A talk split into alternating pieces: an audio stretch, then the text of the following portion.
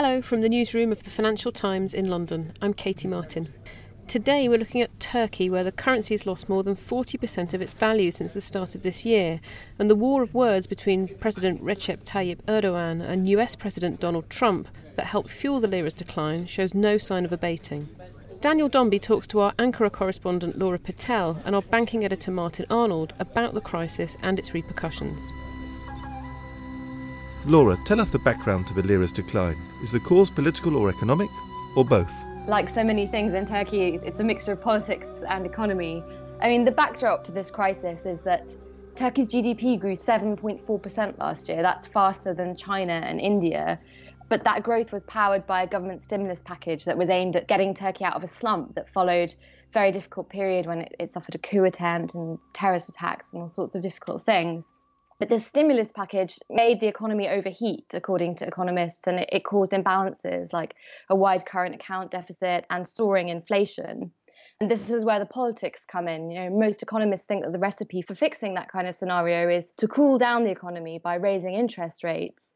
But President Recep Tayyip Erdogan famously doesn't like high interest rates, which he says stifle growth and he calls them the mother and father of all evil. And he's maintained that stance even when inflation was rising up and up, and currently it's at 16%. At the same time, President Erdogan was doing away with respected figures in the international investment community, such as the former finance minister Mehmet Şimşek. He replaced him with his own son-in-law. That was very controversial. So this is the backdrop. Economists and investors have warned that Turkey was vulnerable at a time when the global financial environment has been shifting as central banks have been changing their policies that they brought in after the financial crisis. That's made emerging markets more vulnerable, and Turkey was top on the list of vulnerable countries. So there's this kind of big bonfire sitting there, and this row that has erupted with the United States with Donald Trump has been the touch paper that has set that alight. There's been this simmering dispute between the US and Turkey for several years now, but Donald Trump has got particularly upset about the fate of a jailed American evangelical pastor who was arrested in Turkey in October 2016.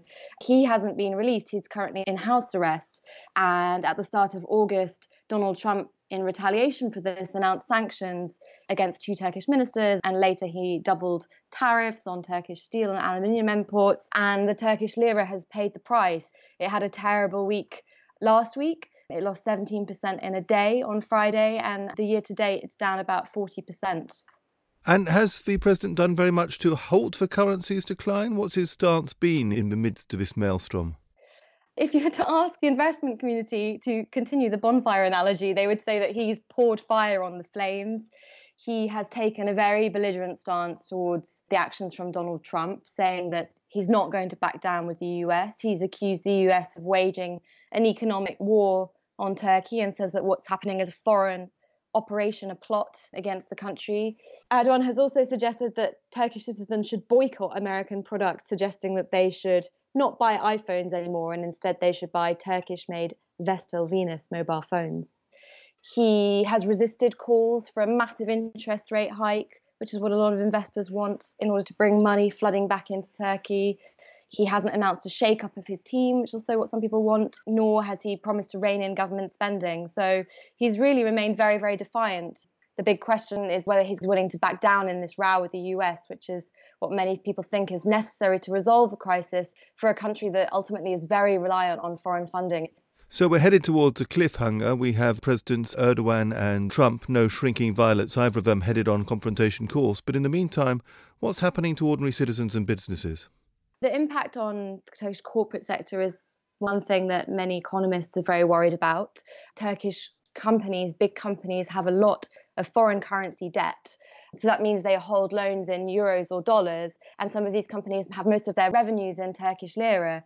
So every time the lira devalues against the dollar and the euro, those loans become harder and harder to service. And we've had news in recent months of big companies trying to restructure their debt. Some people worry that bankruptcies could be on the way. And particularly the most recent volatility of the lira with these very extreme fluctuations has really caused quite a lot of chaos in the Turkish business world.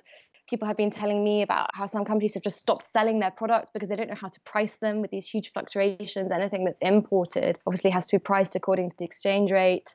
And ordinary people, many are very worried. I mean, Like many things in Turkey, the reaction among the public is very divided. This country is very divided politically. So people who support President Erdogan are much more likely to agree with his narrative that the whole thing is a plot against the government and it's unfair treatment of Turkey, whereas the half of the country who don't like President Erdogan are more likely to see it as the result of bad government policies. But ultimately, it's bad for everybody. You know, I've heard from people in recent days whose lives have been affected in all sorts of small ways. You know, spoke to a guy who's got a daughter starting at university in the US in the autumn, and he said to me, I haven't paid her tuition fees yet. And if I'd paid them a month ago, I would have saved 30%. You know, all sorts of people cancelling their holidays or reconsidering their life plans. Wow. Well, Martin, you've written about the risk to some big European banks that have lent to Turkish borrowers. What banks are affected and how big is their exposure? And what's the knock on effect of the corporates' travails on the banking sector? So, a lot of investor attention has focused on the European banks that own sizable stakes in some of Turkey's biggest lenders. The four most exposed banks are Spain's BBVA, Italy's Unicredit, ING in the Netherlands and France's BNP Paribas, pretty much in that order. And the extent to which they're exposed is best measured as a percentage of their shareholders' equity, ranging from BBVA's exposure to Garanti Bank in Turkey at about 12% of its total equity, down to around 4% for both ING and Unicredit, and around 1% for BNP Paribas. But that's not the end of the story potentially because if things get really bad in Turkey, um, particularly if the lira keeps devaluing because of the high level of more than $200 billion worth of foreign currency loans that the banks there have extended, those will become harder and harder for the borrowers to repay, especially those borrowers that are relying on lira based income. That could trigger a rise in defaults, and some analysts are predicting that non performing loans could reach as much as 25% of total loan books in Turkey then you could see the need for capital injections by shareholders into those banks to keep them solvent, and that could require extra investment by the Europeans. But I'll just say that at the moment, most analysts think even that is still manageable. Thanks, Martin. What action are they taking to mitigate their losses? Well, very little so far. Some of the banks have talked about how the Turkish lenders are pretty naturally hedged, but typically they are stressing, most of them that have talked publicly about their strategies of their Turkish investments. They've talked about their long term approach to Turkey, how they're in this for the long term. They think these are structurally good banks, profitable banks that will come through this. In the past few years, if anything, they've been increasing their investments in Turkey. BBVA increased increased their holdings in Garanti Bank recently up to close to 50%.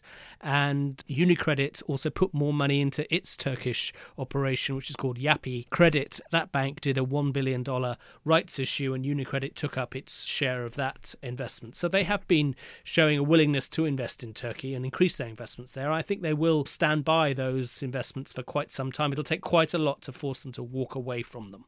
So it's not all bad news for the Turkish economy. Laura, are there any other upsides? It's hard to see many upsides from the point of view of people here in Turkey who, you know, as we discussed, their lives are becoming more difficult and people are very anxious and there's fears that there's a big recession to come. I think the main beneficiaries of this crisis could be tourists. You know, it's a very cheap place to come on holiday right now and it's a wonderful country. So anyone who hasn't yet booked their summer holidays might want to think about it given the incredible exchange rate. Well, there's one upside for the tourist industry. In the meantime, Martin Arnold and Laura Pitel, thank you very much indeed. That was Daniel Dombey talking to our Ankara correspondent Laura Pitel and our banking editor Martin Arnold. Thanks for listening. We'll be back with more news tomorrow, but in the meantime, if you're not already an FT subscriber, do take a look at our latest offer, which you can find at ft.com/offer. Support for this podcast and the following message come from Corient. Corient provides wealth management services centered around you. As one of the largest integrated fee only registered investment advisors in the U.S., Corient has experienced teams who can craft custom solutions designed to help you reach your financial goals, no matter how complex. Real wealth requires real solutions. Connect with a wealth advisor today at Corient.com. That's Corient.com. Did you know the Capital Ideas podcast now has a new monthly edition hosted by Capital Group CEO Mike Gitlin? Through the words and experiences of investment professionals, you'll discover who was their best mentor, what's a mistake they made that changed their approach, and how do they find their next great idea. Subscribe wherever you get your podcasts. Published by American Funds Distributors, Inc.